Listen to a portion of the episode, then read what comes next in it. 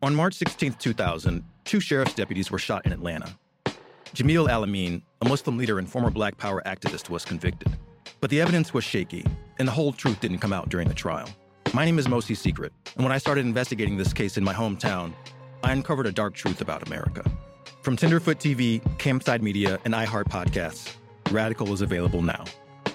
Listen to the new podcast, Radical, for free on the iHeartRadio app or wherever you get your podcasts.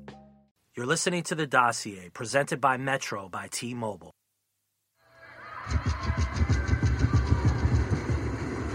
It was all a dream. These are the most famous words from the greatest rapper of all time, the notorious B.I.G. And tonight, that dream is turning into a reality. Big just wanted to be the biggest, he wanted to be the best, he wanted to have influence and impact people in a positive way. And that clearly has been done all over the world. Nobody has come close to the way Biggie sounds, to the way he raps, to the frequency that he hits. Tonight we are inducting the greatest rapper of all time into the Rock and Roll Hall of Fame, the notorious B.I.G., representing Brooklyn, New York.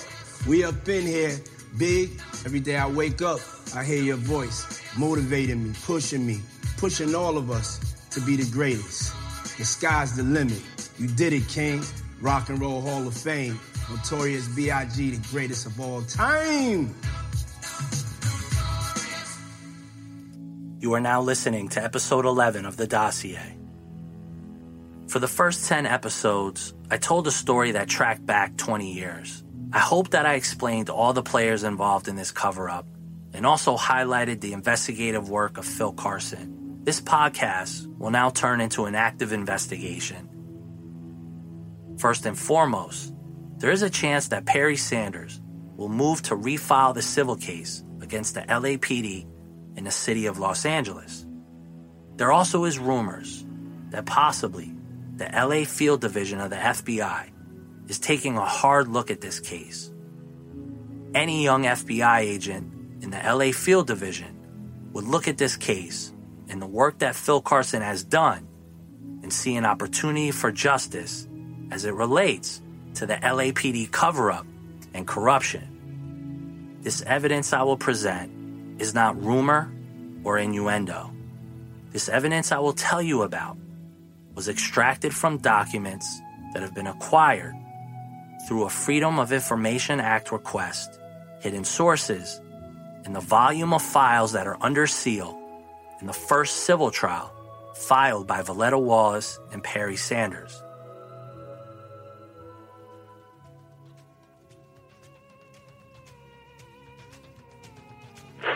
all right. So what I think I'll do is, okay. is, is I have the documents in front of me, so I can read you small excerpts of them, oh, and then you can just comment on it. The very first piece of things it has to do with David Mack, right?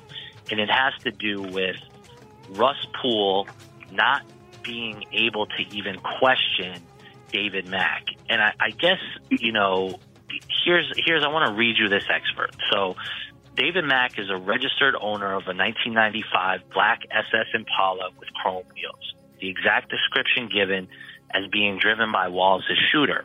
Mack used this car as a getaway car when he committed a bank robbery where 722,000 was taken. Mack was convicted, served a 12-year prison term. None of that $722,000 has ever been found. And Mack's two accomplices have have never been identified based on prison logs, Amir Muhammad was the first to visit Mack when he was arrested and detained. If you're an investigator within LAPD's robbery homicide, like Russell Poole, Russell Poole was not even allowed to question David Mack. They put David Mack in jail for the bank robbery, and that was it, right? He was hands off. Correct. And what's also kind of crazy with that is when Roth, because they, they knew that there were not only accomplices of Mack uh, regarding the bank robbery, but then when Rafael Perez got arrested for the Rampart and ended up pleading guilty, they never asked him or questioned him in his plea deal if he was part of the Mack bank robbery or any involvement with the Biggie murder. I'm sure that that is Perez's attorneys probably put that as a condition and you don't let them decide what the conditions are.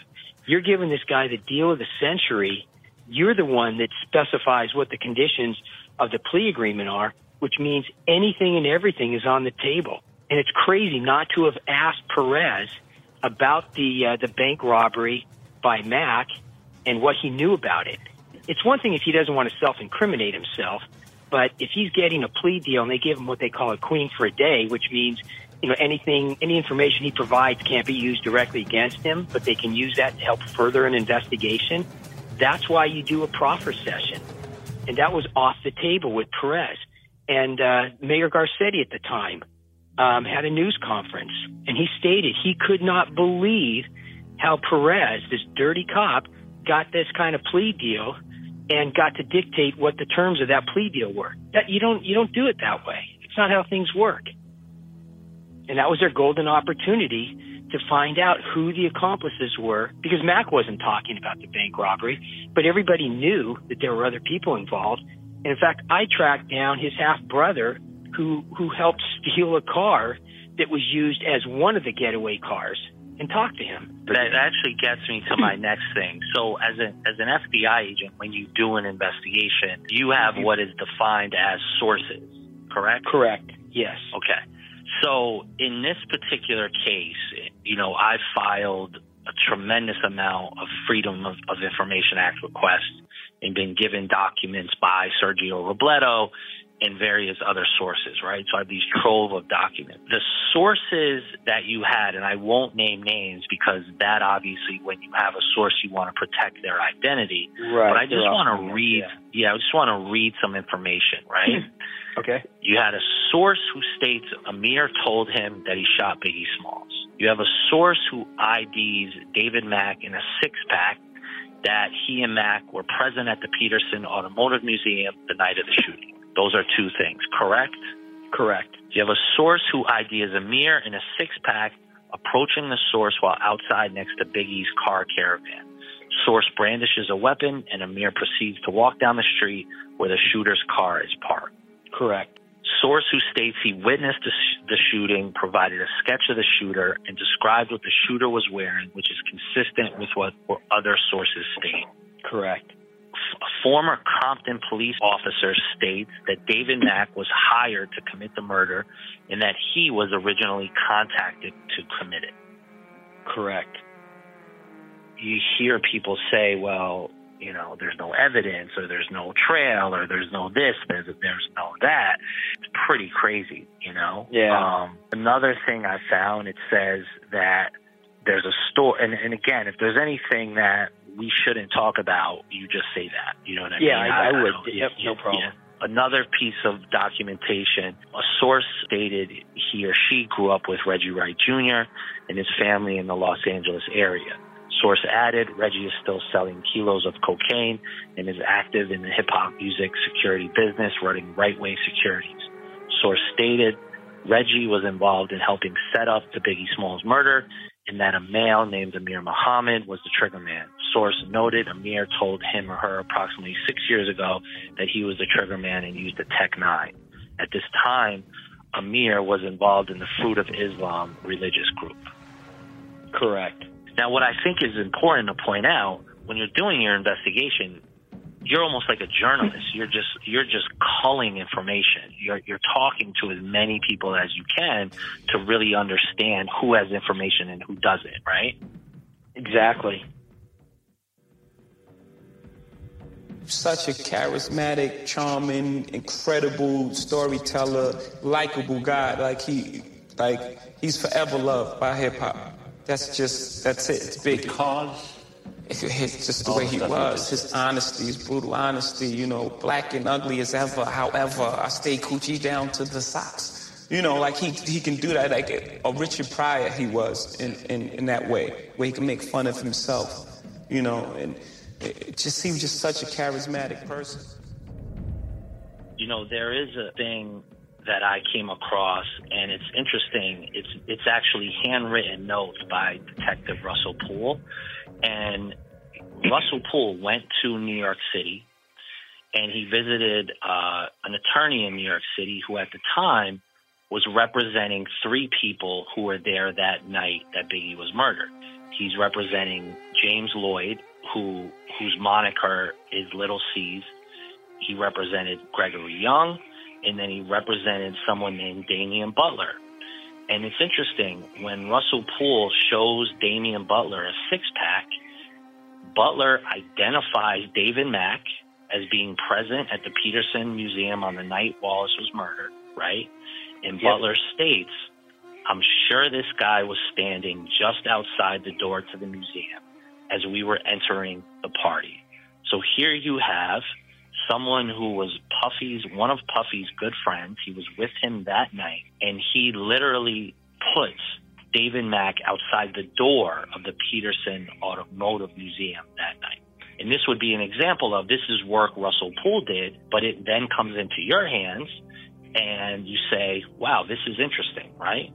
Correct. And this is also in these documents is a sign. Damian Butler signs his name, right? It's a, it's a, a photo identification report taken by Russell Poole, and he signs his name on this on April 5th, 1998 at 5:25 p.m., which is interesting. Another piece of evidence, you know, in that just has been sort of overlooked and disregarded by mostly everybody.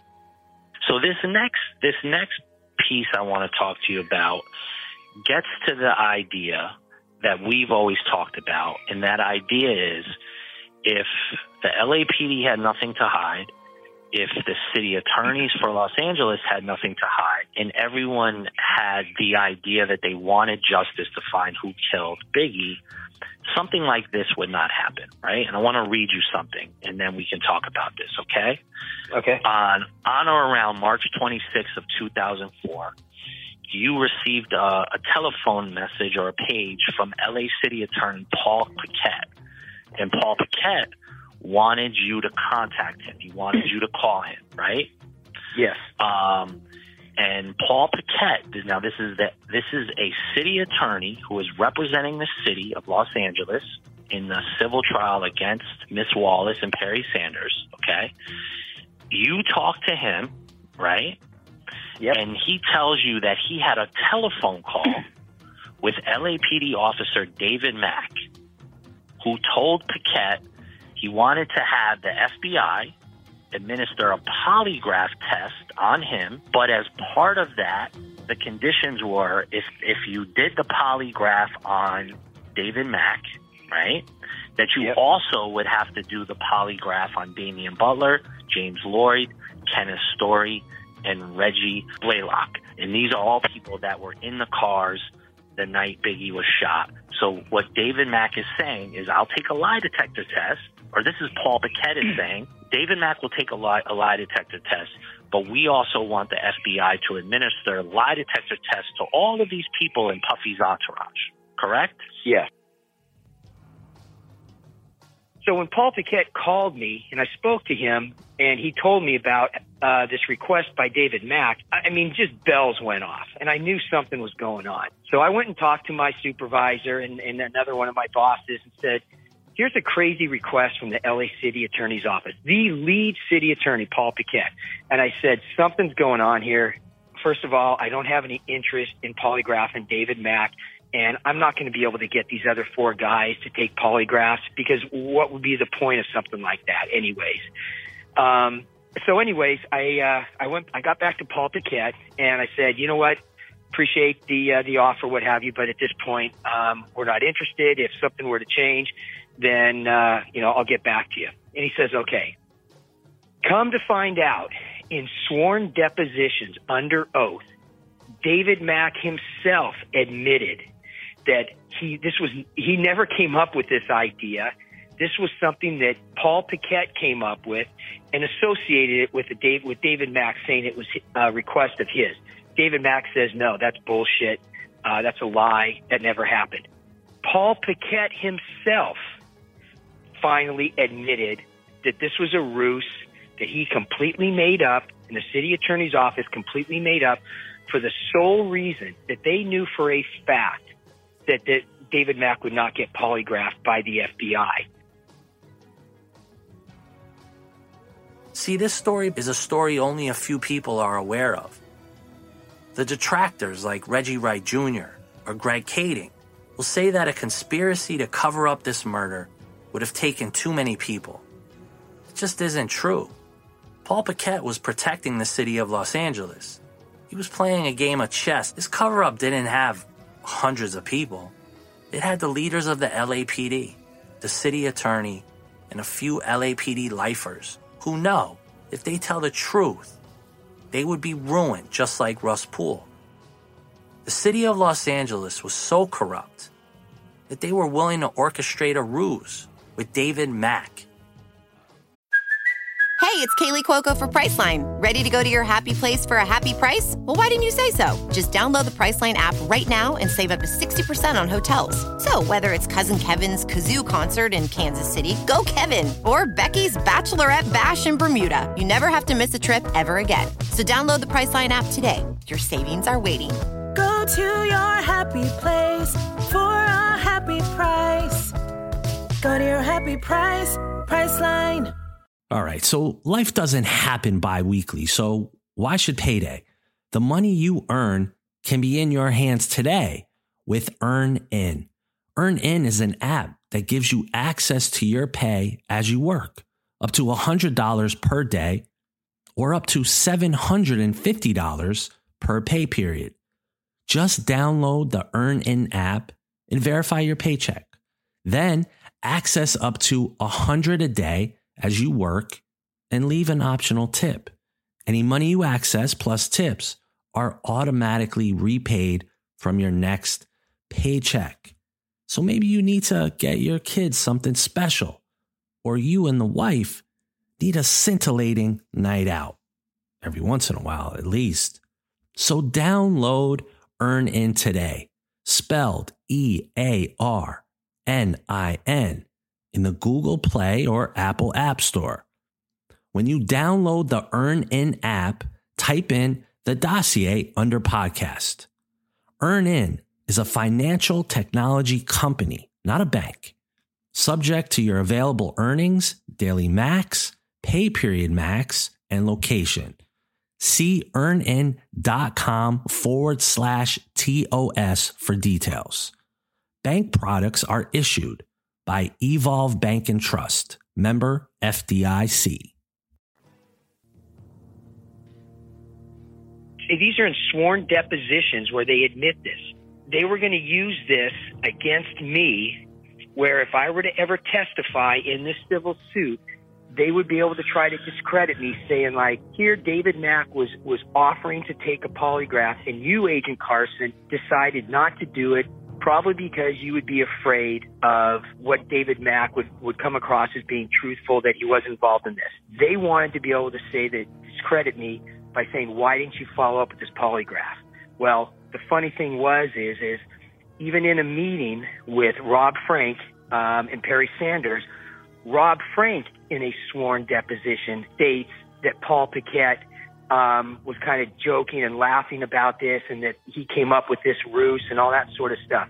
Well, when I found out about that and I talked to my bosses, I not only got an attorney in Los Angeles, but DOJ, the Department of Justice back in DC, they assigned an attorney and we went to the city attorney's office and said, you guys retract this or I'm suing you for defamation. I said, I can't believe you guys would stoop to this level to try to, again, it's a complete, they're trying to discredit me, discredit this case, and to come up with a bold faced lie like that um, to try to undercut me and undercut the FBI.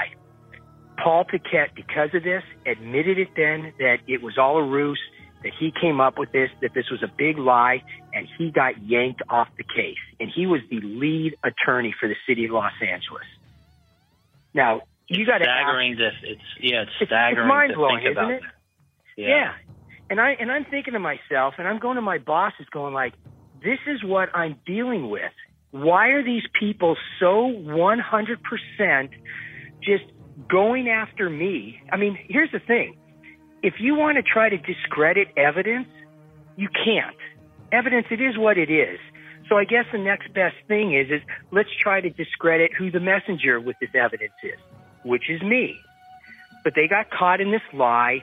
Paul Paquette got yanked off the case because they knew the city attorney's office was going to get sued. See, Big, I don't know how he, he was a genius, man. He he he everything he said, he could just be saying something like like you think he's playing, but it's, you walk away with it like it sticks with you. Mm-hmm. So it was just he always would he would always want to see me or see anybody everybody doing them, their best. Yeah. And um, so it was just all all about doing your thing. Go go do it all. Go get it all. I, I just want to read some of what these confidential informants provided in terms of information because it's staggering to think again that if you were to talk to robbery homicide or, or, any of these people, I don't think anyone has looked into this. Any anyone has has gone down this road. So there there was a CI in February of '98 that picks out David Mack as being someone always seen at death row functions. In May 1998, CI states he has knowledge regarding the Biggie killing and asked to speak with the assistant DA at the time, and this CI is denied. Um, Another CI in September of 1998 meets with LAPD Chief Bernard Parks and asks to investigate Mack's involvement of Biggie's shooting with LAPD officers who he's already investigating. CI number seven is told no by Parks. Parks specifically tells CI seven not to write any reports regarding Mack's involvement, and CI um, uh, number seven provided uh, three of Miss Wallace's attorneys and 10 eyewitnesses that they ended up deposing. Now, obviously, we can talk about this CI because he has passed away. So, in this piece of information, what's being stated is Russell Poole went to Bernard Parks and he said, Hey, I would like to look into this because this is where it's heading. And Bernard Parks told him, No, you are not to write about this. You are not to investigate that. Why would the chief of police tell an, a robbery homicide investigator not to investigate a crime? Because he'd be afraid of what he was going to find out. And he knew what he was going to find out. Bernard Parks knew what this deceased CI now was going to find out. He was going down the right track. He, he had the right information. Um, he knew what he was going to find out. And Chief Parks shut him down. And by, and by the way, just to add on to that, Don, that wasn't the only time the Chief Parks shut down the CI on, on certain things that were going on regarding this case that would have been considered crucial and good uh, leads to follow up on. And Bernard Parks shut it down. Those other things too, without going into specifics. That wasn't an isolated incident with Chief Parks shutting down that CI it was on more than one occasion that that happened. Correct. Yes. Yeah. But going back to David Mack, again, in information that I have, in the files that I have, just some things for people to know and, and understand the relationship between Amir Muhammad and David Mack. David Mack was affiliated with the same religious group as Amir. Amir Muhammad was the godparent to both of Mack's children, took family illness days before and after the bank robbery, meaning the day before the bank robbery, he took a family illness day, and the day after, he took a family illness day. And he also did this before and after the Biggie shooting. And David Mack in his career never did this at any other times.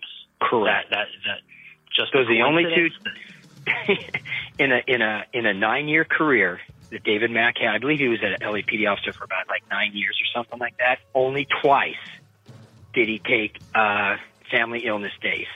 Once was before and like you said, before and after the bank robbery, and the day before and the day after of the Biggie killing. Now, come to your own conclusions. Is that a coincidence? You tell me. Here's some more information. David Mack used LAPD radios during the during the robbery of the bank and knew how police would respond. A search of Mack's house discovered LAPD equipment used in the bank robbery, which would have been highly useful in coordinating the Biggie murder. Not only useful, but mandatory. Shots were fired in front of the building where Biggie was killed. Lots of off duty police officers who were present went where the shots were fired, leaving no LAPD officers when Biggie is shot. Very professional, same as the bank robbery. This allowed the Biggie killer to strike at the right time with no officers around. Correct. And think about this, Don think about the number of celebrities and you know movie stars, pro athletes. I mean, this is Hollywood, man. This is a big LA event, and with a lot of fans that are outside of the Petersen, you know, trying to get a glimpse of you know a star or take a a picture or a video or something like that, and there are no uniformed police officers where where Biggie and Puffy's car are parked right on the curbside zero. That's beyond, it's beyond crazy, beyond comprehension. And the only way something like that can happen, this is just common sense, man. This is police work 101. Obviously, something had to occur and somebody had to plan out and orchestrate so that would be the case. It's a no brainer. Um, I'm going to continue reading this this portion of the document. It says that a search warrant on Mack's house now, now, mind you, this is an LAPD cop. This is not a civilian. This is this is an LAPD cop that we're talking about a search warrant, and this is what is in his house.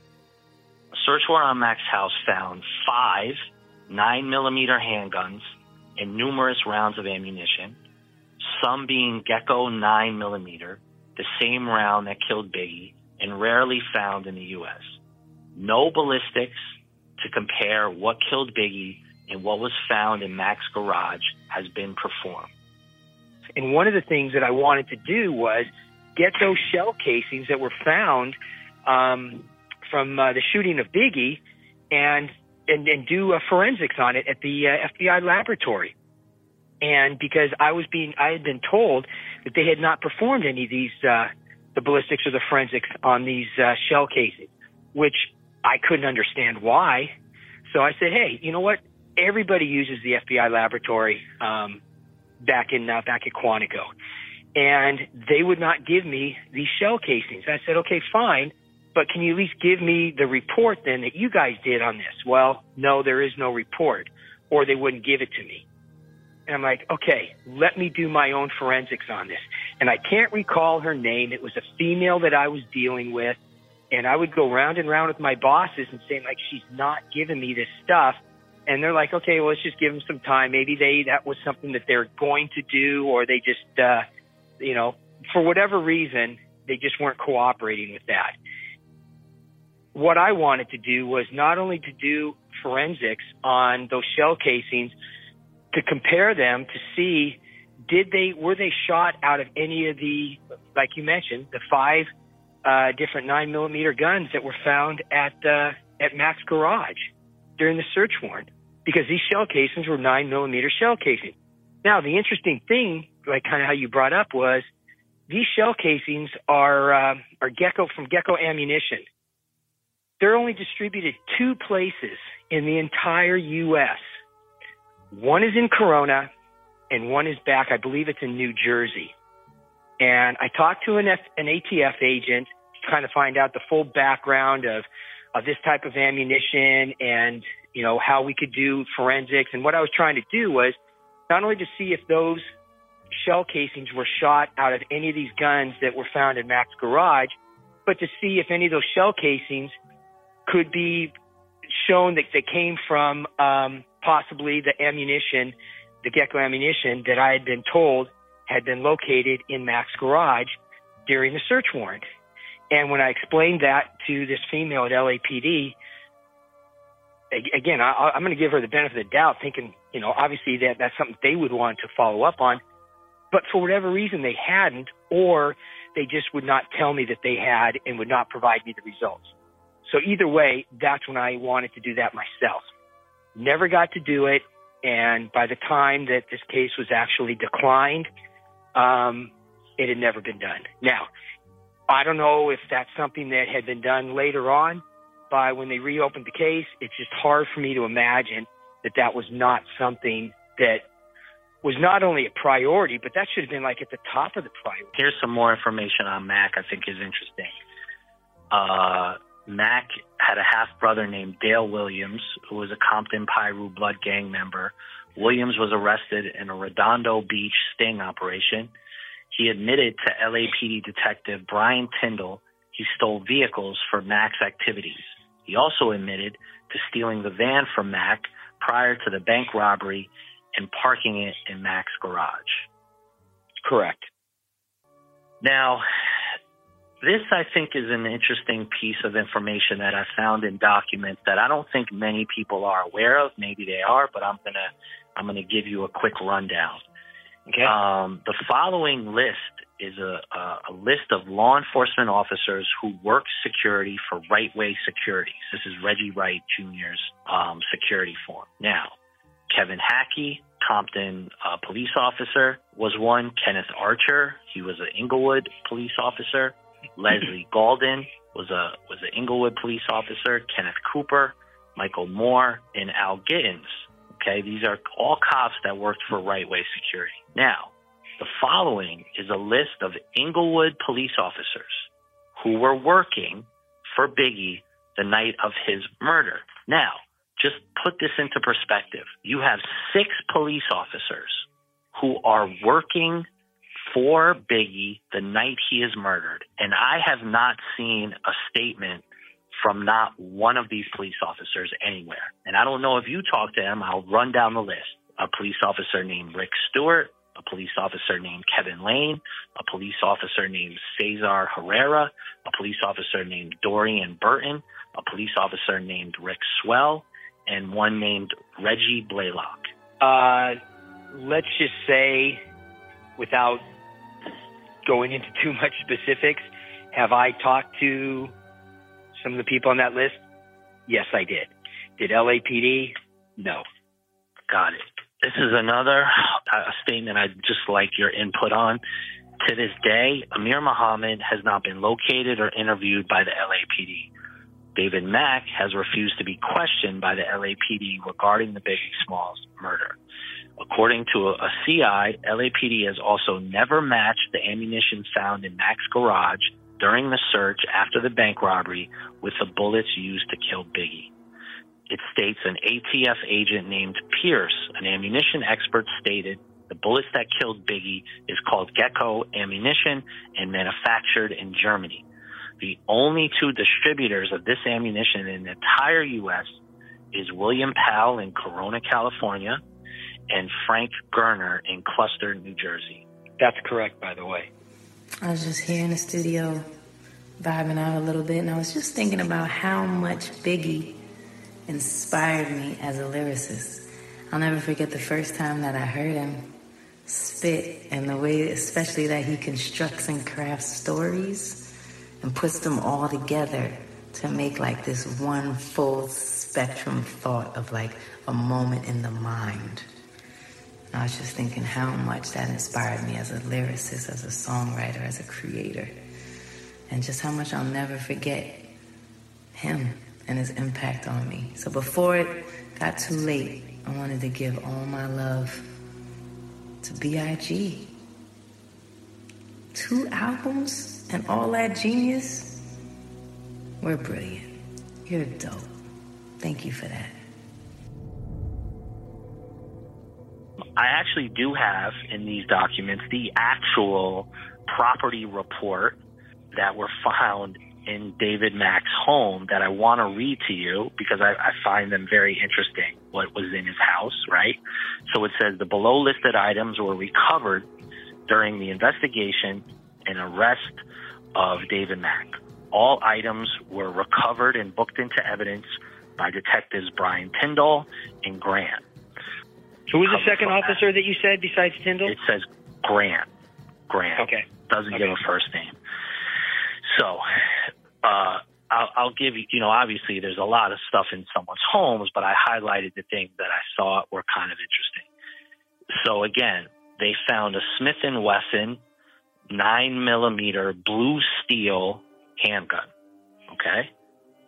They found 13 rounds of nine millimeter live ammo, and then they found a magazine of nine millimeter empty ammo, and they also found a Intratec Tech 22, a Smith & Wesson 38 767 handgun, a Motorola LAPD handheld radio ID number 5798, a, uh, a, a 9 millimeter machine pistol in a case with three silencers, a ballistic vest, 52 $50 bills wrapped in clear uh, plastic bag on the master bedroom on top of the bed, and to top it off, a Winchester Defender 12 gauge shotgun. Sound normal to you? uh, well, there's a couple things that stand out. One is why does anybody, let alone a police officer, have three silencers for guns? I'll let people read into that what they want, but is that normal? Absolutely not. And the other thing is, you mentioned a uh, a nine millimeter blue steel uh, handgun, correct? Yes. Okay. Um, I spoke to somebody without naming names that was not privy to obviously what was found in David Mack's um, during this search warrant. But when I talked to them, they specifically said that they saw a blue steel handgun be pointed out the door of the 95 uh, SS Impala with the person that shot Biggie holding that gun. Coincidence? I don't know. What do you think? Yeah, another another piece of information that seems to be disregarded in in this story um, or just shrugged off.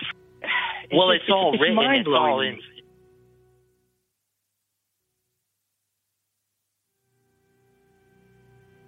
When you look at the trajectory of what has happened, is the murder happens and Russ Poole gets the case. Okay, Russ Poole goes down the right avenue, and Chief Bernard Parks does everything in his power, as as I've read to you in the documents that I have.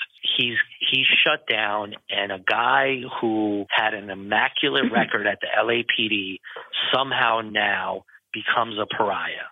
Okay, so the case after that um, Perry Sanders and, and the Wallace family filed a civil case, and more information starts to come out from the civil case. Now, a lot of this information has to be hidden and buried and sealed, but I was able to explain to everybody what some of that stuff was, right? And then after that, Greg Kading takes the case, and Greg Kading takes what seemingly is good work done by a good investigator and decides that he's going to come up with his own theory. And after Greg Kading does his work, there is nobody that comes out to combat this information that he's put out until finally you come. And what I find interesting is when anyone talks about the evidence of this case, the conversation does not become about the evidence and the facts and what happened it becomes about